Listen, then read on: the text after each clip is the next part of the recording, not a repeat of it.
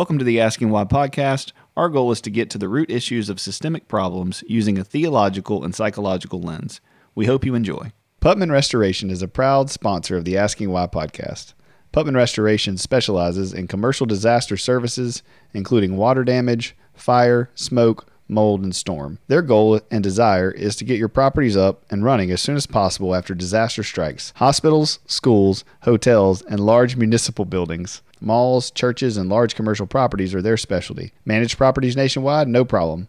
Putman Restoration services their clients nationwide. They are strategically partnered with elite restoration companies throughout the U.S. and Canada, giving their clients resources during disasters where normal companies would be tapped out. Trust the professionals at Putman Restoration when disaster strikes. Visit them online at www.putmanrestoration.com or give them a call at 318 453 5029. Welcome to the Asking Why podcast. I'm your host, Clint Davis, and I am super pumped about today's episode. I know I say that a lot, but um, I have today Dr. Tina Bryson. She's a psychotherapist and the founder, executive director of the Center for Connection in Pasadena, California.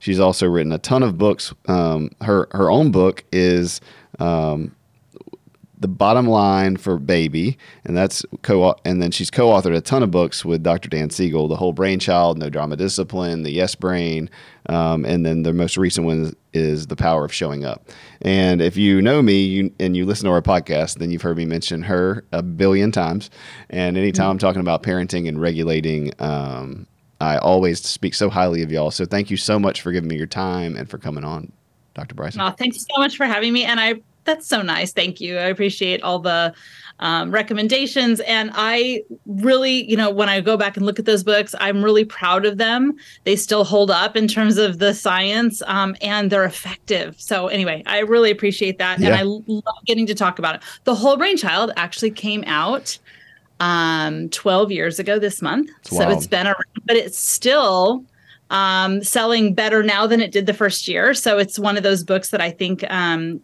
has momentum. Um, and I raised my kids on those philosophies. And I have three boys who are now 23, 20, and 17. Um, and I'm glad to know that the brain is still developing at those ages because sometimes, as amazing as they are, I look at them and I think, okay, well, I can still trust a little more development to unfold. I can trust development and relax, take a breath. That's um, right yeah. That's, so anyway, thank you so much for having me. Yeah, absolutely. Well, tell us um, kind of how did you get in? I was interested in how did you get into this kind of line of work? What's your story? Like, how did you get into the brain science of parenting and and trying to figure out like how to connect and be empathetic with kids? Because that's I mean, you're just in a place in history, and I'm I'm going to just blow your head up as much as I can. But you you've been such a pivotal person, you and Dr. Siegel, of looking at the science and looking at how people are developing and children are developing, especially, and taking such a uh, an important stance on parenting and connecting for all of us, for therapists, for psychologists, for psychiatry, for just the average parent, for the church. Um, and I don't know what your faith background's like, and we can mention that if you want to. But um, for me, I work a lot with the church in trying to help them understand what I would say is how God designed the body and the brain and how that most of those things are not at odds. And actually if we understand kids developmentally then we actually can can kind of walk our faith out even better. So tell us about you and how you got into this stuff. Such a great question. And you know what's funny is i everything that i've done in terms of my professional life was never my plan never my goal never my vision. Um, and uh, to give you like kind of how i got there is um, i grew up in the church. I grew up actually at rick warren's church saddleback. Okay. um, i was staff there. My mom was on staff there. I met my husband there. Um, and so that's my background. I went to Baylor University. Oh, wow. Um, so, and I have a son who went to Baylor University. Um, so that's definitely my, my background. What was interesting is that, you know, when I was actually on a mission trip when I was 19 in Honduras with Saddleback, I knew that summer, I was like, if I don't invest my life in people, my life won't be meaningful to me. So mm-hmm. I'm going to be, I'm going to, and I loved literature. So I was like, I'm going to be a high school English teacher. So that's what I studied. And I became a high school English teacher. Um, and I studied a ton of child development. I studied education. And then I got married and um, we moved to Kentucky um, for my husband to get his doctoral degree. And um, I was going to be a high school English teacher there. But in fact, there were no jobs and we were broke uh, he was a, we were a broke couple and he was in grad school so i was like i might as well take more schooling too so i got an msw a master's in social work and i learned a lot about clinical work um, and i was really interested in that as well um, and at the time my mom was at fuller working on her mft and her mdiv oh, wow. i did not know that. Okay. Her clinical so she was a stay-at-home mom all my growing up years um, uh, and then got her degree in clinical psych and then went on to do postdoc work in her 40s which was kind of amazing. Um, so I, I had all of these opportunities to learn about the developing brain and about the importance of relationships and all these and i got tidbits of it but what was interesting then is uh, with the msw again, like I had all these different plans. I my I most wanted to be a stay at home mom and have a bunch of kids, um, and that was the plan that kind of unfolded until we moved to California, which is where I wanted to be. That's where I grew up, um, and we had a baby and couldn't afford to um, to live in California without me working. And so my husband said, "Hey." Um, you we've got you have to work. We just have to do it. And i was like you're right. I don't know, see any other way around it. And i said but if i'm going to work let me get a phd really fast so that i can be a professor so that i can be home with our kids and whatever. So we went into debt and i got a phd and i was so i had an 18 month old. I was starting to take classes at USC, um, getting a doctoral degree um, in social work, and I was studying developmental psychology. Um, but I was a very frustrated student because I am an incredibly curious person and I want to know mechanisms. Mm-hmm. So if I was hearing like if people have borderline personality disorder, dialectical behavioral therapy, this is just an example. Yeah. Is the most evidence-based effective treatment. And I would say, okay, but why? Yep. Why not other things or why that treatment? Like what is the mechanism of change? And I couldn't find any answers my mom found um, that there was going to be a conference just down the road from us called From Neurons to Neighborhoods. And I had read a book called From Neurons to Neighborhoods. I was fascinated with it. I was already really obsessed with Bruce Perry's work. Yep. He's one of my heroes. Um, he's a traumatologist and amazing. Um, and I went to this conference, and Dan Siegel, who I didn't know and who wasn't huge at the time, like he is now, was the keynote. And he started talking about the idea of integration and interpersonal neurobiology. And my brain lit up, and I I reached over, grabbed my mom's hand, and I said, "I have a professional crush. I have to go study with this guy." I need to understand what is this interpersonal neurobiology. So I actually took some courses um, at UCLA, even though I was a USC student, um, and I joined a professional study group that Dan had at the time, where we were going deep into the science of interpersonal neurobiology. When I started to study the nervous system, and I started to, uh, to study attachment science, mm-hmm. and really looking at how we're created as mammals to seek closeness during times of distress and i started understanding what was happening in the brain and in um, when my two year old was having a massive tantrum and my instinct was to use words and logic to talk to him and i was learning he can't even process that information in his logical brain he's having a flood of these you know his right hemisphere and his whole nervous system is having a stress response as I started to learn about the brain and the role of relationships in regulating our nervous systems, I was like, oh my gosh, educators don't know this, clinicians don't know this, parents don't know this. This is my calling mm-hmm. is to take the science and get it to people in a way that allows them to see and respond to reality yeah. um, in this deeper way. And so i i said i think i need to write a book about this. And i told dan and he said great idea send a proposal over. He this was the whole brain child he loved it. He sent it to his agent and i was at a little league uh, baseball game uh, with one of my kids and um, got a call from the agent saying that there was a bidding war on the whole brain child and that's the beginning of becoming a, an author, a clinician, um, and a mom who worked really hard to make sure I stayed engaged with my kids in their waking hours and yeah. then a lot at night too. do you see what you do on like a personal level as ministry still? How do you think you about know, I, I would say like I have, you know, that is my background. Um, and, and I'm not I, like, I'm not, I don't go to church now. I'm not really, I'm not, my hands are not really deep in that world anymore. Mm-hmm. I actually have, have, moved kind of in some different directions. Yeah. But that is still the core of how I um, see the world. And yes, I feel like for me, every decision I made to follow a path was because I felt lit up inspired to go that way and i feel like that is it's a calling it really is it's it's um i feel like i you know I was designed to respond to certain things. And when I see the science and I see about how it can change people's lives, I feel called to that. So, yeah, yeah I guess I see it as a ministry. Um, That's awesome. And- I, it's been one because I can tell you this, you know, just your impact on my life. And I was telling you before we got on here, just the impact you've made on me as a clinician and as a human being, and then on how I parent and how I teach and how I've been able to help the church and so many, I mean, just so many times. And even writing the book, there's a chapter called uh, "Talk to the Right Brain," and it's uh, and so uh, I've mentioned you guys several times in it, where you know just trying to help people understand how to have hard conversations and difficult conversations with their kids around sexuality and trauma. And it's like yeah. you have to know the neuroscience, you have to know how they're wired and God made them, and and that helps so much to put us in the right perspective. And yeah. and so yeah, I think. Um, even though you know your books don't have any theology in them, they do. Like they're they're steeped, in my opinion, with with how God's wired us and the theology and the kind of what I call the general revelation of like as we learn in science, it's like oh okay, well this matches perfectly with how Jesus treated people and worked with people and talked about truth and grace and and mercy and and you know all these things, and yet it's sad that many in the church, right the they uh, the legalism or the power struggles that we get into are the opposite of the brain science.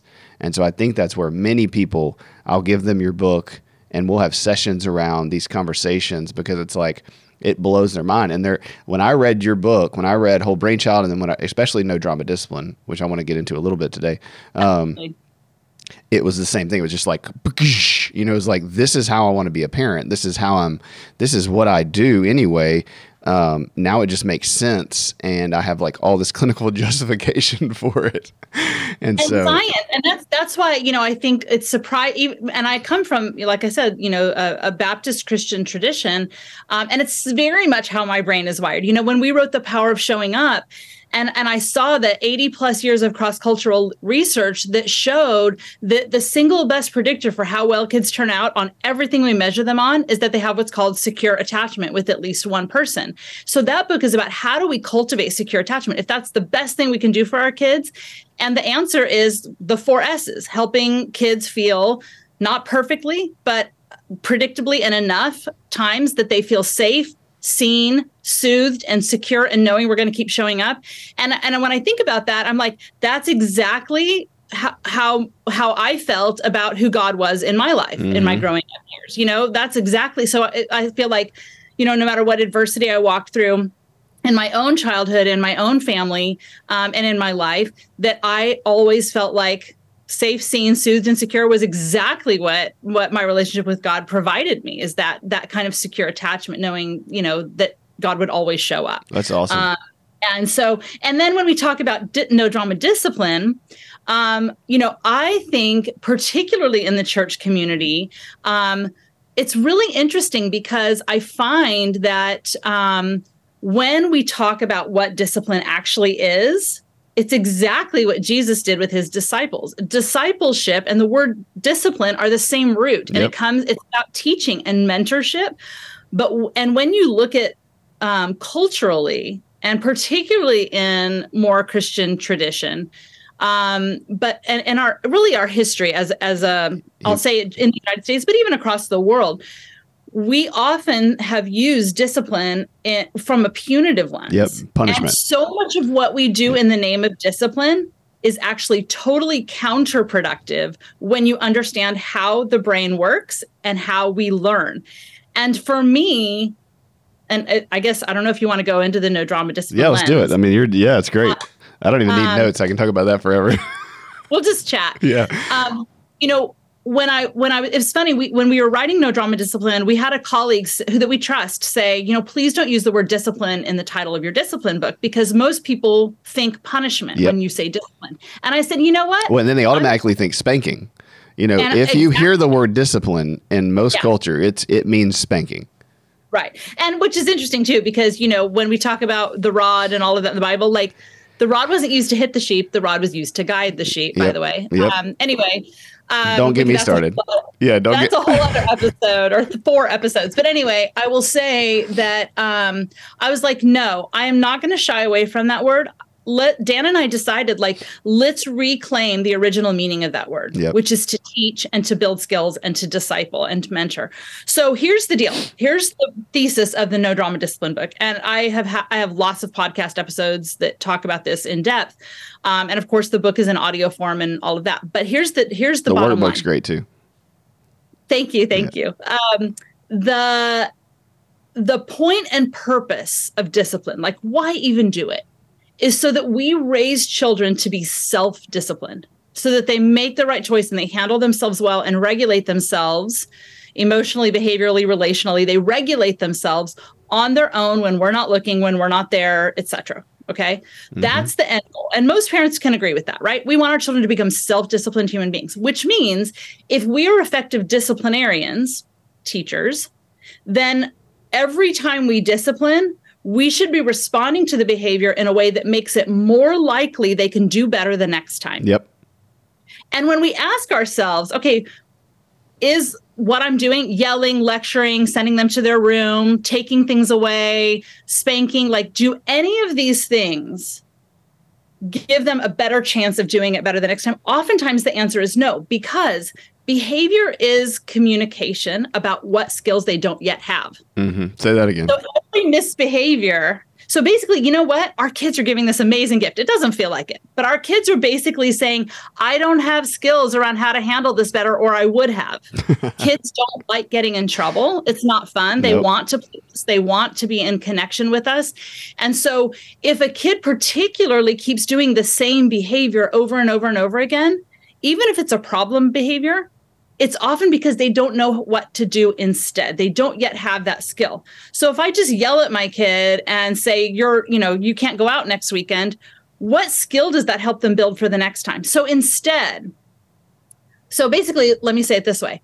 If I, every misbehavior, or every opportunity, like our kids are giving us, if I tell parents lots of times, like, make a list of the three or four things that drive you the most crazy, that you're most worried about, that cause the most conflict in your home around your child's behavior. What are those things? It might be like managing anger, it might be, you know, sibling conflict, it might be disrespectful back talk, whatever it is. We make a list. But the list, the title of the list is not discipline problems. The title of the list is skills my child needs to build. hmm So instead of doing something to them, like I'm going to punish you now and make it so unpleasant for you that you did that, that you're unlikely to do it the next time, I need to do something for them. So let me give a really specific example. Um, okay, so let's say you've got a four year old who's hitting a sibling, and you say, if you hit her one more time, you're not getting dessert tonight. The child is four years old and is likely to hit again. In fact, the research shows that no matter what our discipline strategy is, including spanking and everything else, that at those early ages, there's a 50% chance they're going to repeat that behavior within a two to three hour period because Mhm. their brains are still undeveloped and they don't have, they can't put the brakes on yet. Um, does that mean we just say, oh, well, we're going to wait for development? No, it means this is an opportunity to give them reps. Just like when I lift weights and I do reps, I build a muscle. We want to build the brain. Um, and so we give them practice and we let them do do overs and all of these things to help them practice those skills. Okay, so let's say he hits her again. It's now dessert time. Everyone else at the table is having ice cream, and your four year old is sitting there with no ice cream. And your four year old is sitting there thinking, you know what? I really wish I had made a different choice. And now, you know, this is really unpleasant. I don't like not being the only one eating dessert. So I'm going to make a better choice tomorrow. And so then the next day comes and his sister has done something terrible to him and he's really mad. And he pauses and he says, I don't want my ice cream taken away. So I'm not going to hit her. No, that's not how it works That's right. We make the assumption that every misbehavior is a choice. Now, sometimes they are, but other times it's because we're dysregulated or we don't have the impulse control yet or we don't have a better strategy. So, thinking about it this way, um, I uh, I work I work in a lot of schools, and um, this is a kid who's in first or second grade. He was using inappropriate language at school, and he only did it during um, social interactions where it was kind of free and unstructured, like during library time or recess or whatever behavior is communication. So here's the deal. The kid kept using inappropriate language at school. His favorite was saying butt crack. Okay. So obviously, Sounds like my kids. yeah. Yeah. So it's funny and the kids laughed or whatever. Notes home, taking away recess. Now you can't go to library. Like teachers had done everything. And still the behavior continued. So I went and observed this kid, and it was very clear to me because I like to say when we're talking about discipline, behavior is communication about what skill they don't yet have. So the first question we want to ask is comes from curiosity. Mm-hmm. What is the skill they don't yet have so that that's keeping them from doing the right thing here? So I watched this kid and it was really clear that he had a really hard time entering play with kids. Like he didn't know how to join the group. He didn't know how to do that yet.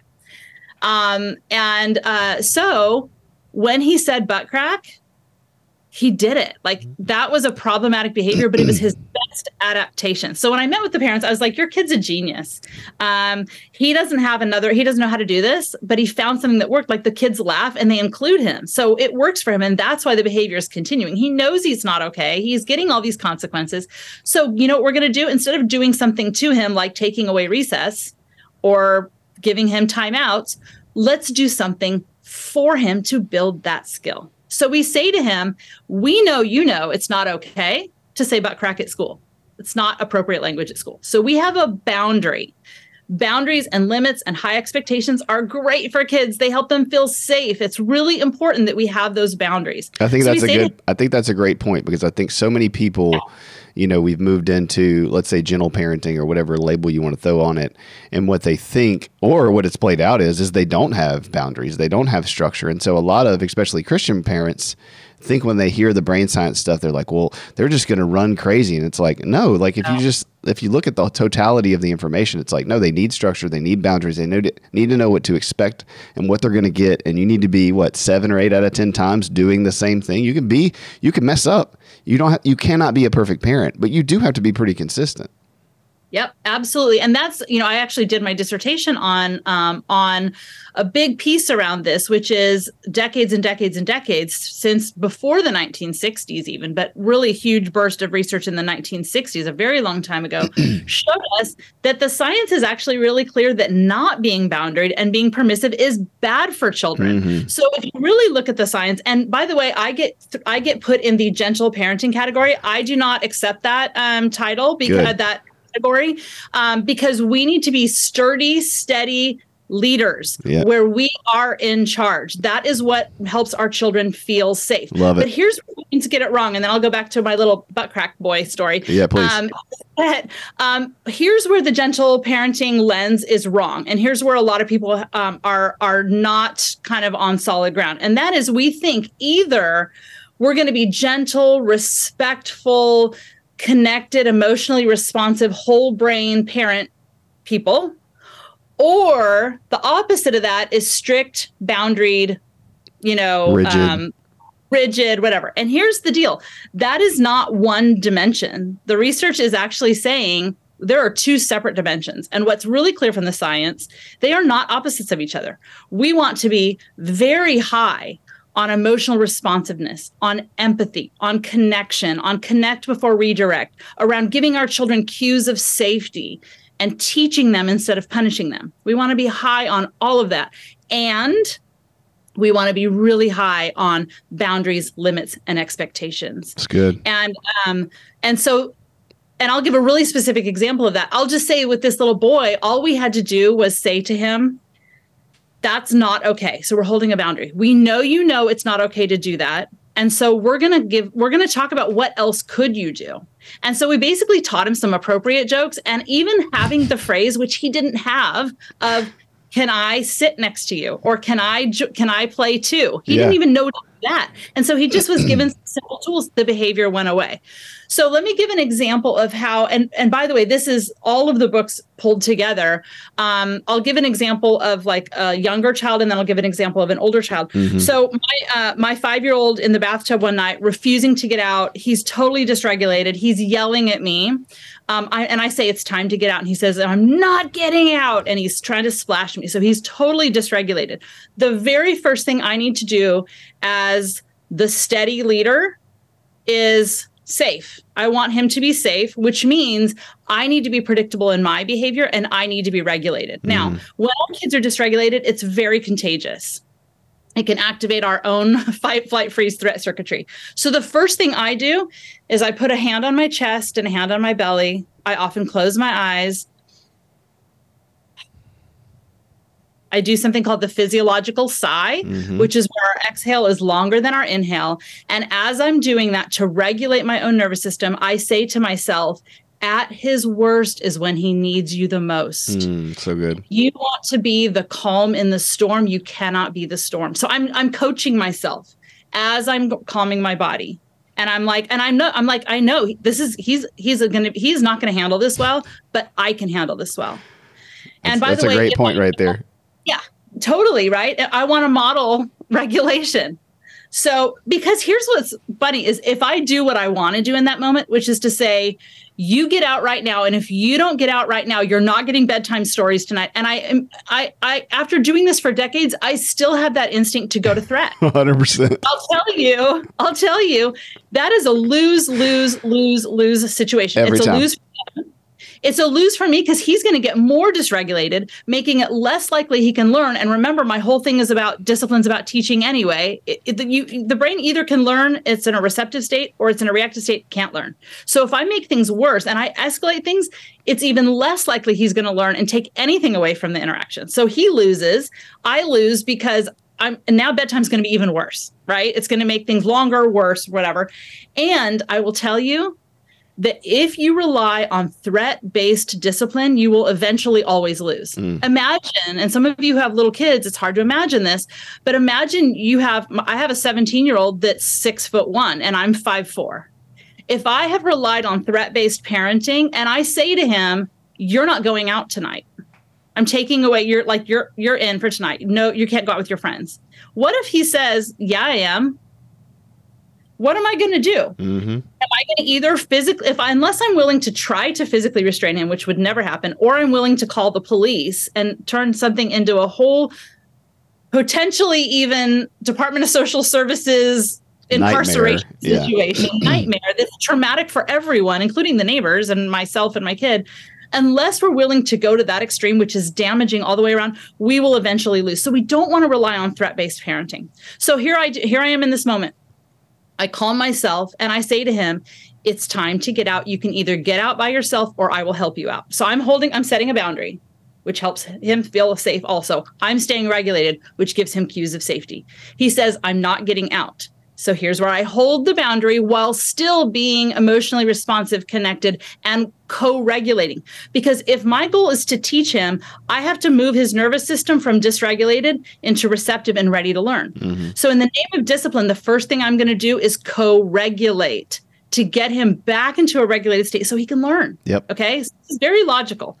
So what I do, he says, I'm not getting out. I reach under his slippery little armpits. And as I pull him out, holding my boundary, I say, You're so mad about bath time being over. You really wanted to stay in. I know, sweetie. It's really hard to get out when you really want to stay in. So what I'm doing is I'm also helping him not just feel safe, but feel seen. He's like, oh, she gets me. And she just gave me emotional vocabulary. And she also just gave me a rep of saying, my grown up understands my internal landscape. Mm-hmm. She gets me. And now I can under I trust that she can handle my big emotions and I can now know myself better too. Because yep. she's reflecting it back to me. Then I say, I wrap the towel around him and I pull him to me. And now I'm going to practice soothing because I'm going to co regulate him by my calm presence and comforting and connecting with him, knowing that the part of the brain that lights up when we're in physical pain, which is when we're actually usually really good at comforting our kids. When they're in physical pain, they're yeah, sick, they their, their knee, yep. Nurture, nurture, nurture. But you know the same, but when it's emotional and behavioral and looks disrespectful and out of control, guess what? Same part of the brain is lit up. They are in emotional pain and distress. Same part of the brain lights up. So it's my job to calm and connect. Yeah. So I wrap the towel around him, I pull him to me. And honestly, the most important part of soothing and co-regulation is just showing up with our pre- our presence. And and so I say to him, I know, sweetie, you're you're having such a hard time. And I say this phrase all the time: I'm right here with you while you're upset. Mm-hmm. I'm not changing my boundary. I'm not fixing it. I'm not distracting him. I'm just with him in it. I call the dog up. The dog starts being silly. He starts to move out of dysregulation with my calm presence. It happen. It actually works very quickly to move him from dysregulated with me just saying, "I'm right here with you." I think. And I, yeah. sometimes I even if you need to cry or yell, it's okay. I'm right here with you while you let it out. Yeah. And I am not ruffled I hold it. I and I communicate to him, I trust that you can handle your big feelings and you can trust that I can handle your big feelings. And I am calm and steady. And then when I'm not, let's say I lose it at some point in there and I end up yelling or I end up joining the chaos or I end up being really immature, which I can definitely do, then I'm going to repair. Yep. I'm going to make, we can talk about that if, if we want to. No, it's great. I mean, yeah, I mean, I, am nerding out a little bit because it's like, you know, this is, I, I feel like, you know, I'm like, oh yeah, this is why I know all that I know because I've read every book that you have. Uh, so it's, it's, uh, it's just, I'm just thinking about my kids and thinking about all the conversations I have with clients and how well it really, really does work. And again, not perfectly, right? We all get dysregulated and join the chaos um, from time to time. But I think if parents can listen to what you're saying, and especially read the book and dive into it, the you know one of the reasons I, I named the podcast "Asking Why" is just that. It's like when you understand the why of why you do things as a parent it helps you to have that grounding and that and that be able to connect and be able to be compassionate because you know you know what you need to do and you know what the outcome is if you do the other. It's never going to work. You know it's like it's the same thing in marriage. I mean you just move this into marriage and it's like Yep. have I ever been yelling at my wife and her yelling at me and arguing, and then one of us stopped and been like, you know what, you're right. Let me listen to you. you know, like never. And so totally. it's not until we remove ourselves from the situation, and we can do that with adults, right? We can kind of pause or exit and wait or go, you know, take a walk. But with our kids, we got to connect and we got to be right there. We can't just leave them in the room to cry um, and leave them in the bathtub to hurt themselves or lead you know leave right. them with a, a dangerous stick or weapon or whatever um, we have to be regulated first so we can regulate with them and so i think it's such a beautiful and to, and to say like it's my job to keep you safe yep. i won't let you play with that stick and and and it's it is not like parents i think sometimes we this generation of parents and particularly the the you know highly respectful gentle parenting movement which i i love if it has boundaries. Yep. Um, is that you know it sometimes seems like a dirty like a dirty word if you tell your kid no or if you say i won't let you do that. And that is just that's just not what the science tells us. And it's it, kids need to hear us be in charge. Yep. Um, it doesn't mean we don't ever change our minds. And i think you know there there's a anytime we're really rigid about any one thing it's it's typically bad. But like, let's paint a scenario where um, I was walking behind a mom who was, and I very much identify with this. You know, we're like pack mules, right? So she's holding a baby. She has a three or four year old. She's carrying. It's coming from a little league game. She's carrying all this other stuff, and she has like a seven year old who's sweaty, drinking his Slurpee and whatever else. And the, the three year old says, um, I want my bucket. And her, the bucket's like halfway up her arm with six other bags, you know, like it would set everything down, including the baby, to get the bucket. But the kid's like, I want the bucket right now. And she's like, hold on a second, you know, whatever. And he's like, and so he starts having a total meltdown. And here's what she does. And it's really the only scenario. Like she's she said, she's like, fine. And she like drops everything and hands him the bucket. Now I don't like that. And I've done certainly done those moments. So no judgment on this mom. But what she just communicated to him is if you fuss and yep. throw a fit, you're going to get what you want. Brain is an amazing association machine. Yeah, it's sort of like negotiating with a terrorist, right? so here are two other alternatives. Alternative one is she says, I know you want the bucket and it's so hard to wait. I can't set everything down right now. Why don't we count how many numbers do you think it'll take until we get to the car, right? Mm-hmm. Or or she maybe doesn't even have the brain space to be fun and playful and creative that way. Maybe she just says, "I'm sorry, buddy, you have to wait." And if he cries, she can say, I know it's hard. It's okay if he cries. It's okay if he has those big feelings. She can still be empathetic about his feelings while holding the boundary. So, mm-hmm. the way I like to say it and what we say in No Drama Discipline is you can say no to a behavior even while saying yes to your child's emotional experience so about good. the behavior. And, um, or, you know what? she can totally change her mind if she wants to. As the grown-ups in charge, we can change our minds. And that doesn't mean our kids think, uh, uh, oh, let me tell you how I did this. So I said, so the other option is to say, you know what? I can see that you really want this bucket and we have time. We can just take a pause. Hang on just a second. And she can she can set her stuff down and hand it to him. And that's perfectly fine. But not in a moment of giving. She wasn't giving in. She's making a choice.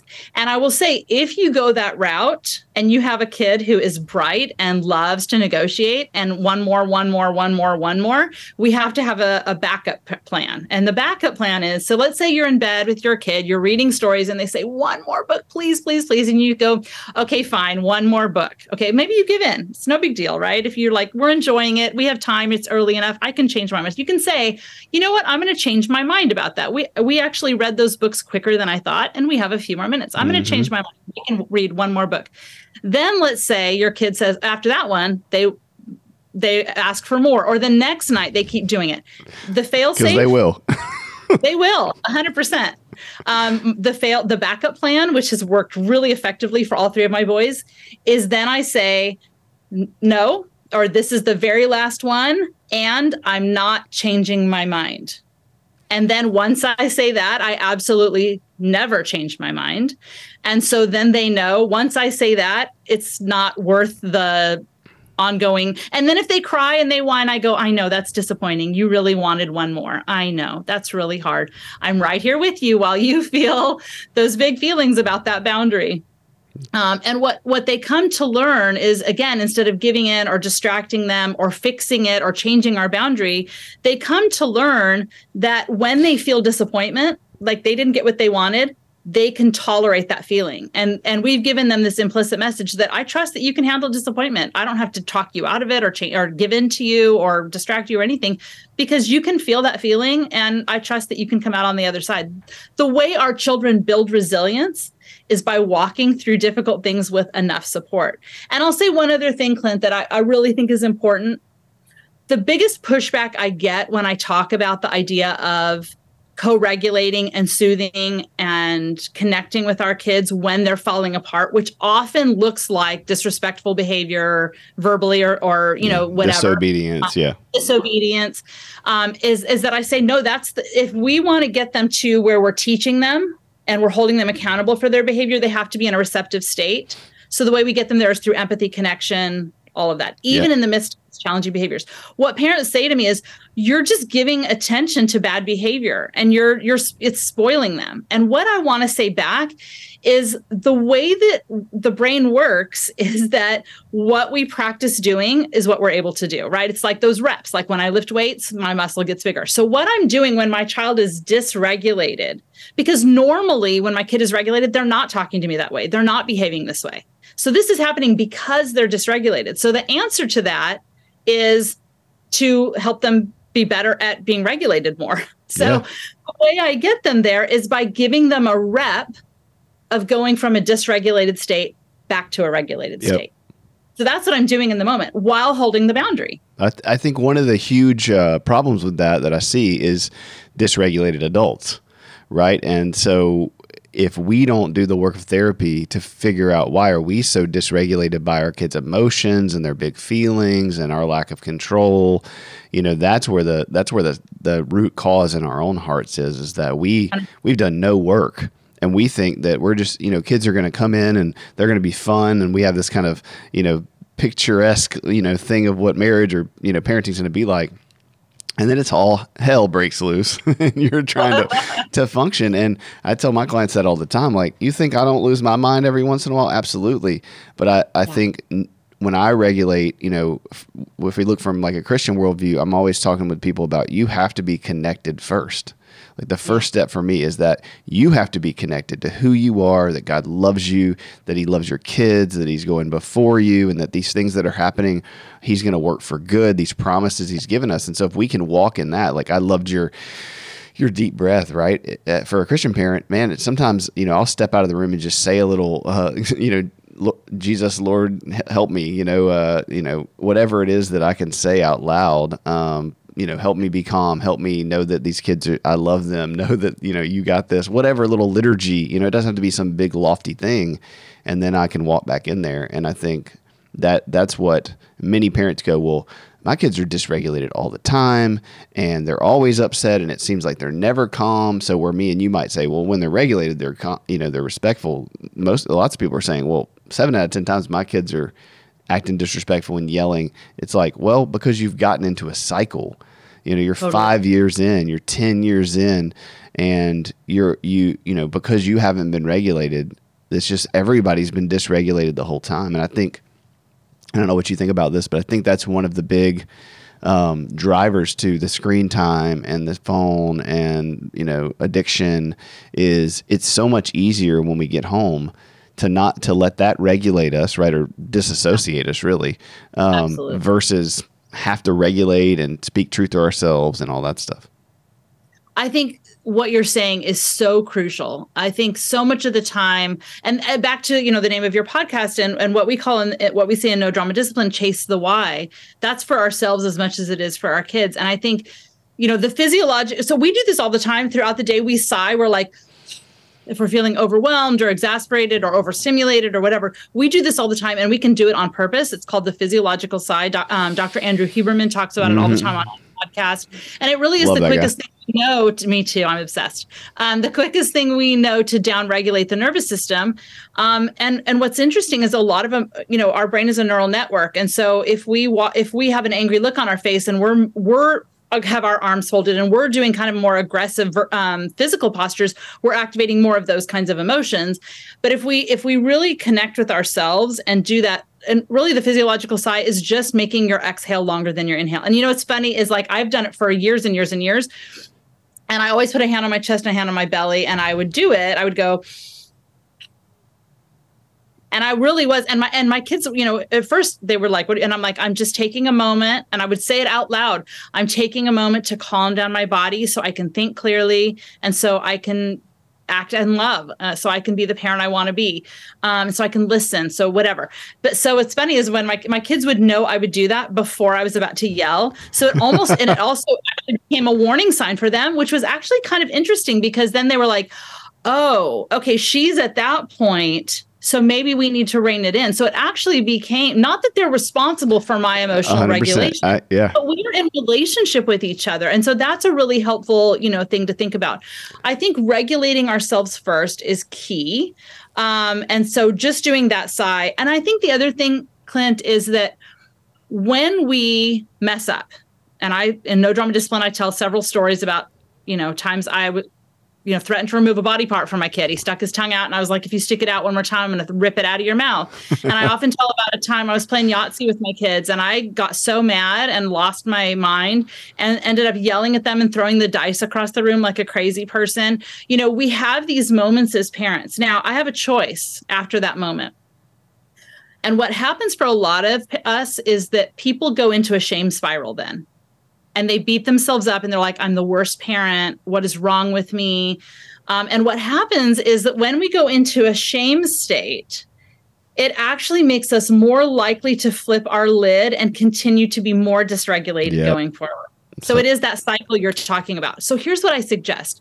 The first thing is in that moment, as soon as you can, center yourself, regulate yourself, and make the repair. And what's interesting is the research is really clear that when we mess up as parents, as long as we make the repair, it's actually beneficial. Yay for our children that we've messed up because what's happening then is they the brain hates unpredictability so when something's unpredictable it means there's a potential danger there right mm-hmm. so that's why predictability and boundaries is really good when we are calm and sweet and connected to our kids and fun, but then we become unpredictable and fly off the handle, that is actually violating a sense of safety for them.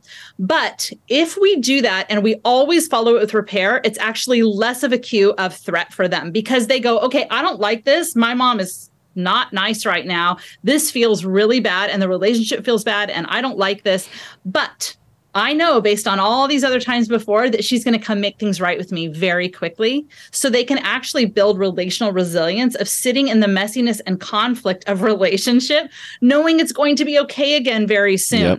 So we make the repair. And then after the repair, what is so important instead of going into shame spiral, be curious and say, what was it that got in the way of me being the parent I wanted to be in that moment? And sometimes the answer is simple, like, I haven't peed by myself in eight years. I'm exhausted. I have calories today, and I and I am totally taxed. Yeah. I can't. My capacity is too low to function well. Okay, yeah. so then you've got your answer of some things you might need to make different. And sometimes it's deeper than that, and we need some more professional support. Sometimes the answer is when my kid loses it, it reminds me he looks like my dad and his face looks like my dad. And when he gets turns red and starts yelling at me, I get really, I feel really vulnerable and I feel really anxious. And I need to, I need to figure out what that's about for me. I'm getting triggered and activated and I want to peel the layers back and resolve some of that.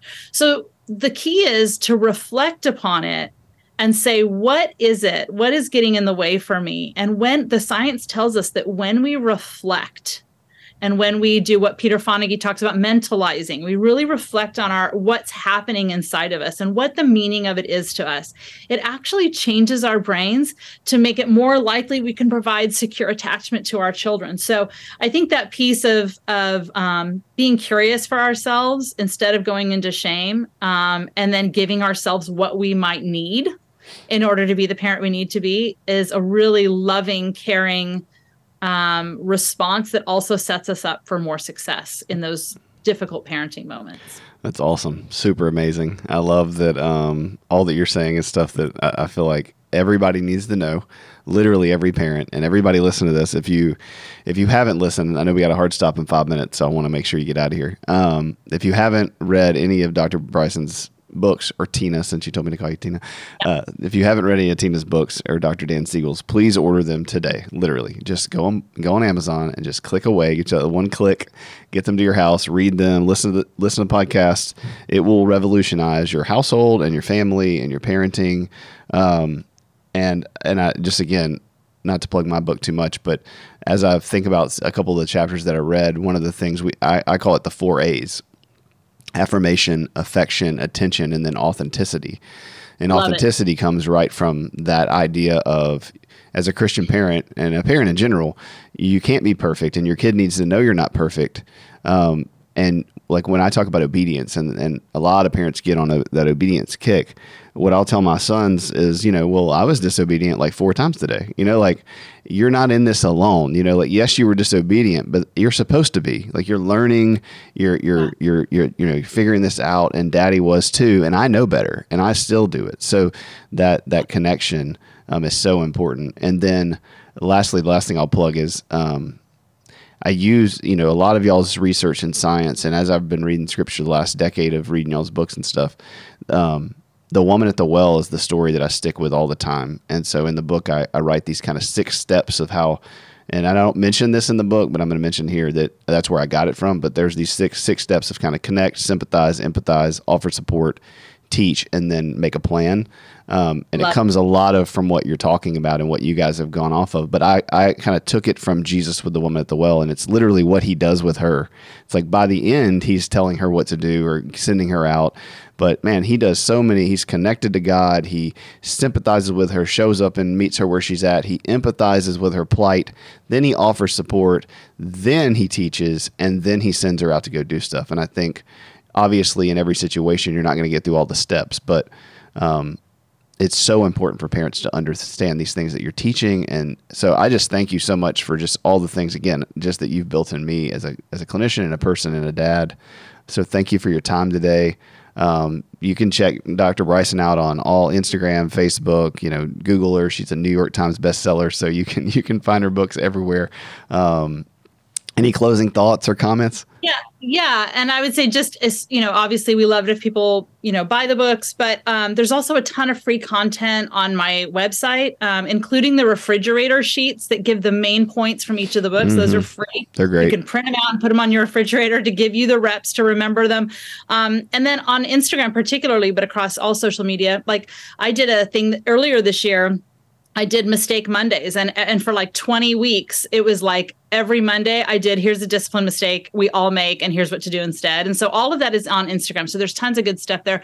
I think one other thing I would say is that I think the idea of even like when you were talking about obedience um, you know, I think again, one of the ways we're really off is thinking about compliance as the goal and obedience as the goal. But actually, I want to shift that narrative and say that regulation is the goal because yeah. when we are regulated, we typically do make the right decision. And we can have kids who are compliant and obedient, but completely anxious on the inside, completely like falling apart internally, but just hiding it And so um, for me, you know, we and that that gets into a whole thing about you know behavioral interventions and all this stuff. But like we can set up a whole behavioral intervention to make a kid like do a particular behavior and they might be obedient and compliant with the target goal but full of anxiety so much so that they're falling apart in other areas of their lives so i think if we hold in mind that as the brain develops and as development unfolds and we can trust development our kids even if we don't do anything right or well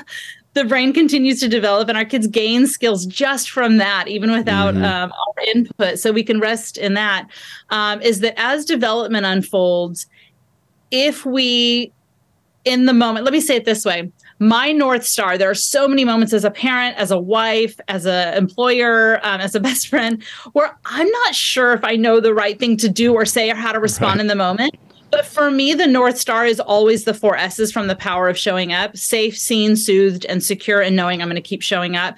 And if i can do that if i can respond in a way while holding a kid accountable for their behavior um, that's always the right answer because we know that builds the brain, particularly the prefrontal cortex, which allows them to build regulation and insight and empathy and pausing before action and doing all the behavioral things um, and the internal work things that allow them to be self disciplined and to be the most optimal version of themselves where they can thrive. So I would just say, like, relationship first. And um, if we if we are holding the idea of connection and regulation as our number one thing, even while holding boundaries, that's going to lead to the best outcomes. So um, it's a whole mind shift. So I would encourage everyone to kind of read the book no drama discipline read power of showing up and kind of really steep yourself in this because a lot of what you and i have talked about today clint is countercultural um, and so we really need to kind of learn it and practice it in it order is. for it to help impact. It is it is walking in that narrow gate that Matthew talks about. It's like you have to be different than the culture and and normal now is not healthy. You know, we used to say we want a normal life and it's like no you don't. You got to fit in the in the small way because how everybody's doing all of these things is is is not working out and the proof's in the pudding. I mean, look at our culture and look at the, the trauma that people have. And so, thank you for being a light in that. Thank you for fighting so hard and um, yeah, you guys look up Dr. Tina Bryson and Dr. Dan Siegel's work and thank y'all for listening. God bless.